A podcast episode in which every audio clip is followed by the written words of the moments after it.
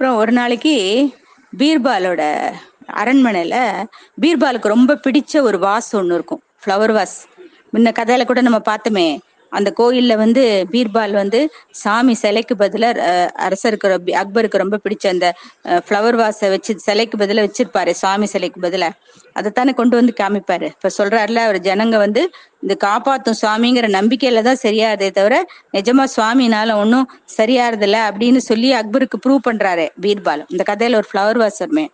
அந்த ஃப்ளவர் வாஸை இப்ப அக்பர் ரூம்ல ஒரு பய ஒரு ஆள் வந்து அக்பர் வீட் ரூமுடைய காவல்காரன் வந்து அந்த ஒரு வேலை செய்யறவனை கூப்பிட்டு இந்த ரூம்ல இருக்கிற எல்லா திங்ஸையும் நீட்டா தொடச்சி வை ஜன்னல் கதவு இங்க இருக்கிற எல்லாத்தையும் பளிச்சுன்னு தொடச்சி வைக்கணும். ராஜா வந்து பார்த்தா அப்படியே மூக்குல விரல் வைக்கணும்.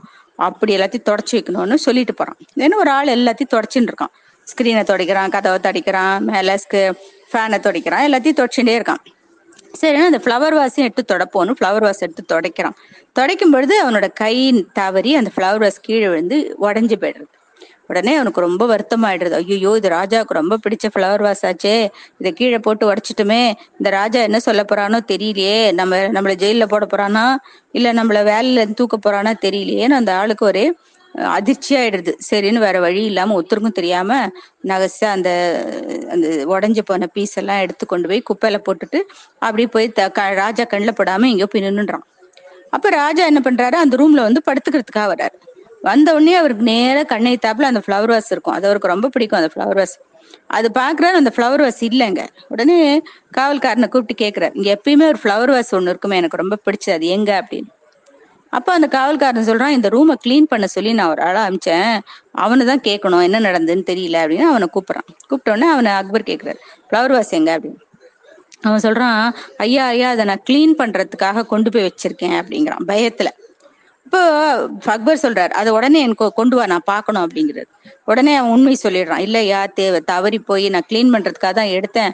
தவறி போய் கீழே விழுந்துருத்து சுக்கல் சுக்கலா உடஞ்சு போச்சுன்ட்டான். உடனே என்னை மன்னிச்சிருங்க அப்படின்னு. அப்ப பீர்பால் சொல்றாரு நீ ஃப்ளவர் வாச கீழே விழுந்து உடஞ்சது பத்தி கூட எனக்கு பிரச்சனை கிடையாது. ஆனா நீ பொய் சொன்ன பத்தியா? நான் அதை க்ளீன் பண்றதுக்காக கொடுத்துருக்கேன்னு பொய் சொன்ன பத்தியா? அதுதான் எனக்கு பிடிக்கல. எனக்கு பொய் சொல்றவங்களை கண்டாலே பிடிக்காது. அதனால இந்த சின்ன விஷயத்துக்கு போய் நீ பொய் சொன்ன பத்தியா? அதனால நீ வந்து உடனே இந்த நாட்டை விட்டே போயிடு.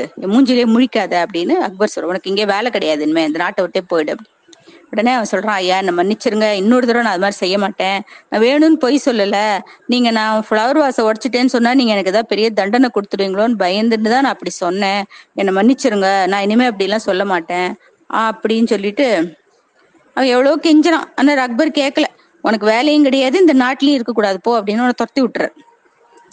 அப்புறம் அரசபையில அக்பர் வந்து இதெல்லாம் அடுத்த நாள் சொல்றார் சொல்லிட்டு இது மாதிரி எனக்கு பொய் சொல்றவங்களை கண்டா பிடிக்காது அப்படின்னு அந்த அரச சபையில இருக்கிற மத்த அமைச்சர்கள்லாம் இருப்பாங்க இல்லையா மந்திரிகள் அப்புறம் மத்த வேலை செய் முக்கியமான வேலை இருக்கிறவங்க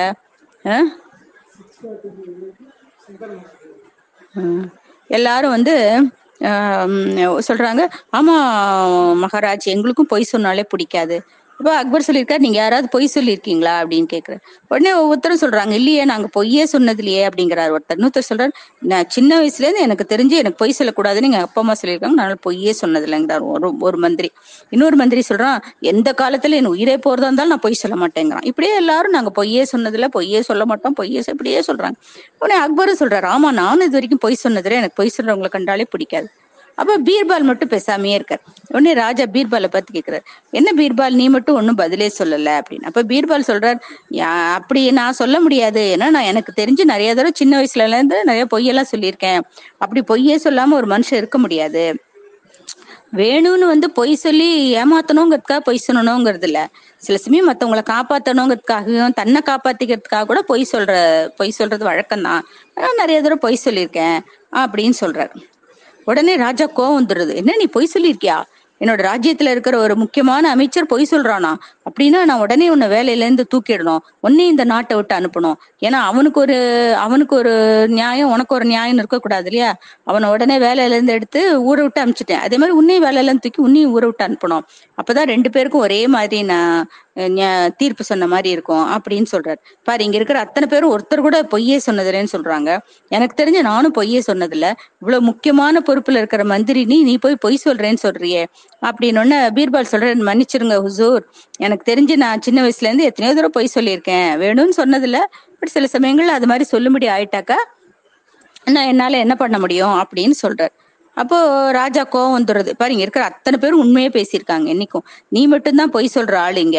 அந்த மாதிரி பொய் சொல்ற ஆள் நம்ம ராஜ்யசபையில வேண்டாம். நீ உடனே இந்த நாட்டை விட்டு எங்கேயாவது போடு இனிமே நீ இந்த ராஜ்யத்துக்கு வரக்கூடாது அப்படின்னு ராஜா சொல்லிடுறான். சரின்னு பீர்பாலும் வேற வழி இல்லாம ஆஹ், சரி ஹுசூர் அப்படின்ட்டு போயிடுறாரு. போயிட்டு வீட்டுல போய் உட்காந்து யோசிச்சுட்டே இருக்காரு. இதுக்கு என்ன பண்ணலாம்? அப்படின்னு. கடைசியில என்ன பண்றாரு? ஒரு செடி ஒரு சின்ன செடி இலைகளோட ஒரு பத்து செடி இருக்கு. இலைகள் இருக்கிற மாதிரி ஒரு சின்ன செடியை தன்னோட வேலைக்காரனை கூப்பிட வேலைக்காரனை கூப்பிட்டு இது மாதிரி ஒரு பத்து வெரைட்டி செடி. ஒன்று ஒன்று கோதுமையில இருந்து இது வந்து நெல்லில் பண்ண செடி. ஒன்று சிலது கோதுமையில சிலது கம்புல தினையில அது மாதிரி ஒரு பத்து செடி தங்கத்துல தட்டான்ட்ட கொடுத்து பண்ணி எனக்கு எடுத்துன்னு வா அப்படிங்கிற பத்து நாளைக்குள்ள பண்ணி எடுத்துன்னு வரணும் எல்லாத்தையும். சரின்னா அவனும் வந்து அப்படியே செய்யறேன் ஹுசூர் அப்படின்ட்டு அந்த செடியை வாங்கிட்டு போயிட்டு அதே மாதிரி வெவ்வேறு செடிகள். இது வந்து நெல்லோ நெல்லோட செடி இது.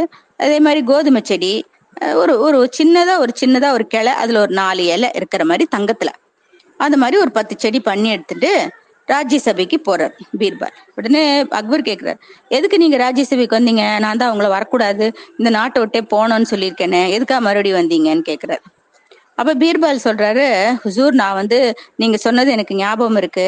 நான் வந்து போயிடுறேன். இந்த ஊரை விட்டு போயிடுறேன். ஆனா எனக்கு வந்து திடீர்னு எனக்கு ஒரு அது போறதுக்கு முந்தி ஒரு நல்ல காரியம் பண்ணணும்னு நினைக்கிறேன். எனக்கு ஒரு முனிவர் வந்து ரொம்ப நாளைக்கு முன்னாடி அவர் ஹிமாச்சல பிரதேஷ்ல தபஸ் பண்ண முனிவர்.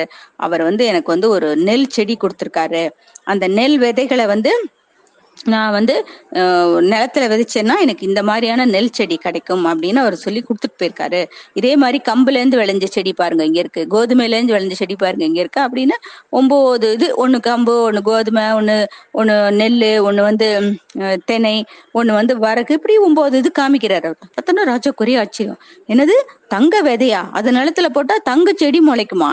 ஆச்சரியமா இருக்கே. அப்படின்னா நீங்க நாளைக்கே நம்ம அதை ம- விதைச்சிடணும் பீர்பால் நம்ம அப்படிங்கிறார். இந்த பீர்பால் சொல்றாரு அதுக்கு நான் நிலமெல்லாம் ரெடி பண்ணி வச்சுட்டேன். எந்த இடத்துல விதைக்கணும் எல்லாம் கரெக்டா பார்த்து வச்சுட்டேன்.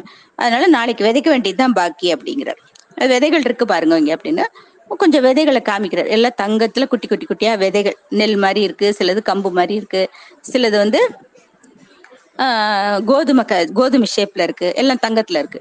அரிசி ஷேப்ல இருக்கு கோதுமை ஷேப்ல இருக்கு கம்பு ஷேப்ல இருக்கு அப்புறம் ராகி ஷேப்ல இருக்கு வரகு ஷேப்ல இருக்கு. அது மாதிரி எல்லாம் நிறைய ஒரு க- கைப்பிடி கைப்பிடி எல்லாத்தையும் விதைகள் எல்லாம் காமிக்கிறார். இதெல்லாம் அந்த முனிவர் எனக்கு கொடுத்தது தான் அப்போ அந்த முனிவர் வந்து ரொம்ப விசேஷமான ரொம்ப தபஸ் பண்ண யோகி அவரு.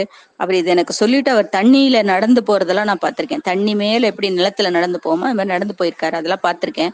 தண்ணியில மிதப்பாரு அவரு. அவ்வளவு விசேஷமான யோகி அது. மந்திர சக்தி ரொம்ப அதிகம். அவர் தான் கொடுத்துட்டு போனார் இந்த விதைகளை அப்படின்னு சரி ராஜா என்ன சொல்றாரு? நாளைக்கு நம்ம போய் அதை வந்து நிலத்துல விதைக்கலாம். ஊர் மக்கள் எல்லாமும் கூப்பிடுங்க. அவங்களும் இதை பார்க்கட்டும். அவங்களால முடிஞ்ச வரைக்கும் அவங்களும் இந்த விதைகளை வாங்கி நடட்டும். அந்த மாதிரி அதிசய தங்க இது கிடைக்கட்டுமே அப்படி. எல்லாரும் பார்க்கட்டும் அப்படின்னு ராஜா சார் சரி ஊர் ஃபுல்லா தண்டோரா தண்டோரா போடுறாங்க. ஒரு இதை வச்சு தண்டோரா போடுறாங்க. இந்த மாதிரி நாளைக்கு வந்து தங்க விதை வந்து இந்த இடத்துல விதைக்க போறோம். எல்லாரும் ராஜா விதைக்க போறாரு. எல்லாரும் வாங்க அப்படின்னு தண்டோரா போடுறாங்க. அடுத்த நாள் ஊர் ஃபுல்லா கூடிடுறாங்க அங்க. மந்திரிகளும் கூடிடுறாங்க ராஜா. எல்லாரும் அந்த இடத்துக்கு வந்துடுறாங்க. உடனே பீர்பால் வந்து அந்த தங்க விதைகளை கையில வச்சிருக்காரு. அதையெல்லாம் எடுத்து அவர் ராஜா கிட்ட கொடுத்து ராஜா இதை நீங்களே வந்து விதை விதைங்கோ அப்படின்னு சொல்றாரு. ராஜா சொல்ற நீயே வித. உனக்கு தானே கொடுத்துருக்காரு முனிவர் நீயே வித அப்படின்னா இல்ல ராஜா அதுல ஒரு சின்ன பிரச்சனை இருக்கு அப்படின்னு. என்னன்னு கேக்குறான் ராஜா. இல்ல இந்த ர- முனிவர் என்ன சொன்னார்னா இந்த தங்க விதைகளை இந்த நிலத்துல போட்டு விதைச்சா தங்க செடி முளைக்கும். அதுல ஒண்ணு சந்தேகம் இல்ல. ஆனா விதைக்கிறவன் வந்து இது வரைக்கும் ஒரு பொய் கூட சொல்லாதவனா இருக்கணும். அப்படி இருக்கிறவன் விதைச்சாதான் தங்க செடி முளைக்கும் அப்படிங்கிறது. ஆனா நான் நிறைய பொய் சொல்லியிருக்கேன். இதைத்தான் நான் உங்ககிட்ட அன்னைக்கே சொன்னேன். அதனால நீங்களோ உங்க மந்திரிகளோ மந்திரிகள் தானே சொல்றதுங்க நான் இது வரைக்கும் ஒரு பொய்யும் சொன்னதுல. உங்க மத்த மந்திரிகளோ இல்ல நீங்களோ விதைச்சாக்கா இந்த செடி தங்க செடி முளைக்கும். அப்படிங்கிற உடனே மந்திரிகள் ஒவ்வொருத்தட்டியா ராஜா சொல்றார்.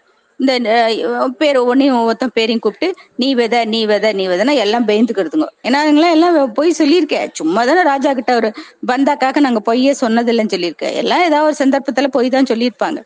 அதனால அவங்களா பயந்துக்கிறாங்க. நம்ம விதைச்சிட்டு நாளைக்கு தங்கச்செடி முளைக்கலன்னா நம்ம பொய் சொல்லிட்டோங்கிறது தெரிஞ்சு போயிடும் எல்லாருக்கும். அப்படின்னு எல்லாரும் நான் மாட்டேன் நான் மாட்டேன் நான் மாட்டேன்னு ஒவ்வொருத்தரா பின்வாங்குறாங்க நான் நான் கொஞ்சம் சின்ன வயசுல பொய் சொல்லியிருப்பேங்கிறான் ஒருத்தன். இன்னொருத்தன் சொல்றான் நான் ஏதாவது என்னை அறியாம ஏதாவது திருடு கொ- கனவுல கனவுல ஏதாவது பொய் சொல்லியிருப்பான். இப்படியே ஒவ்வொருத்தரும் சொல்லி நழுவிடுறாங்க. உடனே பீர்பால் சொல்றார் ராஜாட்ட சொல்றார் அக்பர்ட்ட நீங்க தான் இது வரைக்கும் ஒரு பொய்யும் சொன்னது இல்லை இல்லையா? அதனால நீங்க விதைங்கோ அப்படின்னு. உடனே பீர்பா அக்பரும் இப்ப வந்து பின் வாங்குறாரு. அது பீர்பால் நான் வந்து இப்ப ராஜா ஒண்ணு பொய் சொல்லல. நான் அதுக்கு முந்தியெல்லாம் நானும் கொஞ்சம் பொய் சொல்லியிருக்கேன் நிறைய. அதனால என்ன மன்னிச்சிரு பீர்பால்ங்கிற ராஜா. அப்ப பீர்பால் சொல்றார் அரசே புரிஞ்சுதா? இதை நான் சொன்னது அத்தனையுமே பொய் இந்த விதையெல்லாம் ஒன்றும் எந்த முனிவரும் எனக்கு கொடுக்கல. இதெல்லாம் தட்டான்ட்ட கொடுத்து நான் வந்து கடையில கொடுத்து பண்ணி வாங்கியிருக்கேன் இந்த மாதிரி. இந்த மாதிரி பொய் இது வரைக்கும் யாருமே நீங்களும் பொய் சொல்ல நீங்க அவங்களும் பொய் சொல்லன்னாங்க எல்லாரும். ஆனா இப்ப வந்து இது மாதிரி ஒரு ஒரு சந்தர்ப்பம் வந்து பொய் சொல்லாத இருக்கக்கூடிய ஒரு சந்தர்ப்பம் இருக்கான்னு பார்க்கும்போது அவங்க வந்து எல்லாரும் இல்ல இல்ல நான் பொய் சொல்லியிருக்கேன் அப்படிங்கிறாங்க. அதனால யாராலையும் அந்த மாதிரி பொய்யே சொல்லாமலாம் இருக்க முடியாது. நம்ம வேணும்னு பொய் சொல்லி ஏமாத்தட்டா கூட நம்மளை காப்பாத்திக்கிறதுக்காகவோ இல்ல மத்தவங்களை காப்பாத்துறதுக்காகவோ சில சமயம் நம்ம பொய் சொல்ல வேண்டியதா இருக்கு.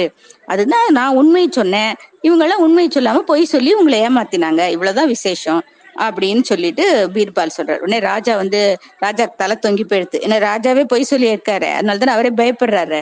ராஜா தலை தொங்கி போயிடுது. என்ன மன்னிச்சிருங்க பீர்பால். இது மாதிரி நான் அந்த ஆளுக்கும் அவ்வளவு கடுமையான தண்டனை கொடுத்துருக்க கூடாது. அவன் பாவம் ஏதோ ஒரு பயத்துல நான் அவனுக்கு ஏதோ ப- தண்டனை கொடுத்துருவேணும்னு பயந்துட்டு அவன் அது மாதிரி சொல்லிட்டான்.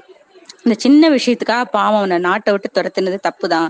உங்களையும் நாட்டை விட்டு போற சொன்னது தப்பு தான் அப்படின்னு சொல்லிட்டு ஆட்கள்கிட்ட சொல்றார். அந்த ஆள் எங்க இருந்தாலும் உடனே பிடிச்சு கூட்டின்னு வாங்க அவனையே மறுபடியும் க- அந்த இடத்துக்கு நம்மளோட அரண்மனையிலயும் அவன் வேலை செய்யட்டும் அப்படின்னு சொல்லிட்டு ராஜா உடனே ராஜாவும் பீர்பாலும் சந்தோஷமா பேசிட்டு அரண்மனைக்கு திரும்பி வர்றாங்க.